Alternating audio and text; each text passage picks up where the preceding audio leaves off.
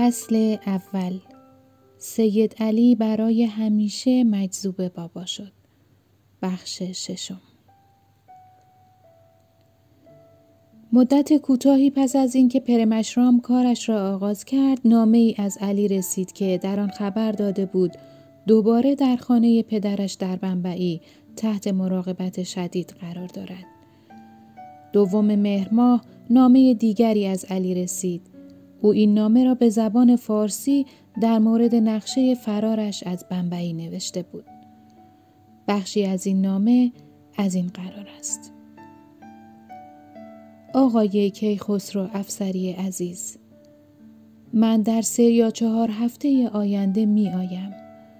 اما این بار سوار قطار نمی شوم. چون که مردم و پلیس احمد نگر مرا می شناسند. به خدا اگر سرم قطع شود ذره ای از عشق بابا در قلبم کم نخواهد شد. اگر فرصتی دست بدهد مطمئنا همانطوری که خواهید دید خواهم آمد. یا زندانی می شوم یا به پیش بابا خواهم آمد. خدایا نمی‌دانم این روزها چه باید بکنم و چگونه فرار کنم. زیرا پدرم و سه نفر دیگر همیشه مراقبم هستند. بابا خودش می‌داند. لطفا از طرف من به بابا بگو کسی که مرا از محبوبم محروم کرده قلبش هزاران بار شمشیر بخورد. این نامه را بوسیده ام تا به دستان شما برسد. اگر بابا اراده کند من به زودی می آیم. در حال حاضر این خادم فروتن منتظر میماند. شرایط علی در این دوره شبیه یکی دیگر از پسران مسلمان اشرام به نام عبدالوهاب کلینگاد است. او هم همزمان با علی از مهرآباد برده شد. محل زندگی او نیز بمبعی بود. عبدالوهاب توانست دو بار از دست برادر بزرگترش فرار کند و به اشرام بازگردد. این نشان دهنده اراده استوار اوست. برادرش به توکا رفت و به مقامات آنجا گفت که از تلاش های عبدالوهاب برای بازگشت نزد بابا سخت تحت تاثیر قرار گرفته تا حدی که با ماندن برادرش نزد بابا مخالفتی ندارد. فردای آن روز زمانی که عبدالوهاب بعد از سختی زیاد به توکا رسیده بود و در آنجا سرگردان بود نامه ای هم از برادرش به اشرام رسید.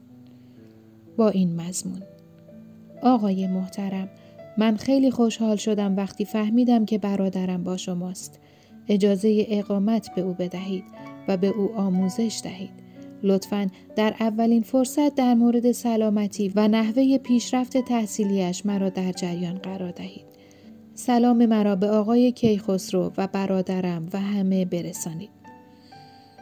این تغییر عقیده کاملا برخلاف تصمیم گذشته برادر عبدالوهاب بود. زیرا هنگامی که عبدالوهاب را از توکا می برد حتی قبل از رسیدن به بمبئی چیزهایی برای سرگرمی او خرید تا غم و اندوهش را تسکین دهد. جدا شدن او برای خرید این وسایل به عبدالوهاب فرصت فرار داد. عبدالوهاب می‌گوید من شروع کردم از کوچه به کوچه دیگر دویدن تا به بازار نول در بمبئی رسیدم. صدای برادرم که فریاد می‌زد به ایست نرو در گوشم بود. عبدالوهاب در هنگام فرار با همسایگان و مردمی روبرو می شد که او را می شناختند. به خاطر همین در یک لحظه برای مخفی شدن مجبور شد خود را در جوی آبی مخفی کند. با این جست و گریز از کوچه به کوچه دیگر بالاخره به ایستگاه قطار ویکتوریا ترمینوس رسید و سوار اولین قطار شد. قبل از رسیدن به احمد نگر از شهرهای ناسیک، مامد گذشت و سرانجام به توکا رسید. مطمئنا آن روزهایی که پسران نمی‌دانستند والدینشان چه موقع به دنبالشان می آیند و آنها را از اشرام می برند و چگونه می توانند دوباره فرار کنند استراب مداومی در پرمشرام وجود داشت. علی نیز همچنان در خانه پدرش در نزدیکی نول و بازار بمبئی زندانی بود.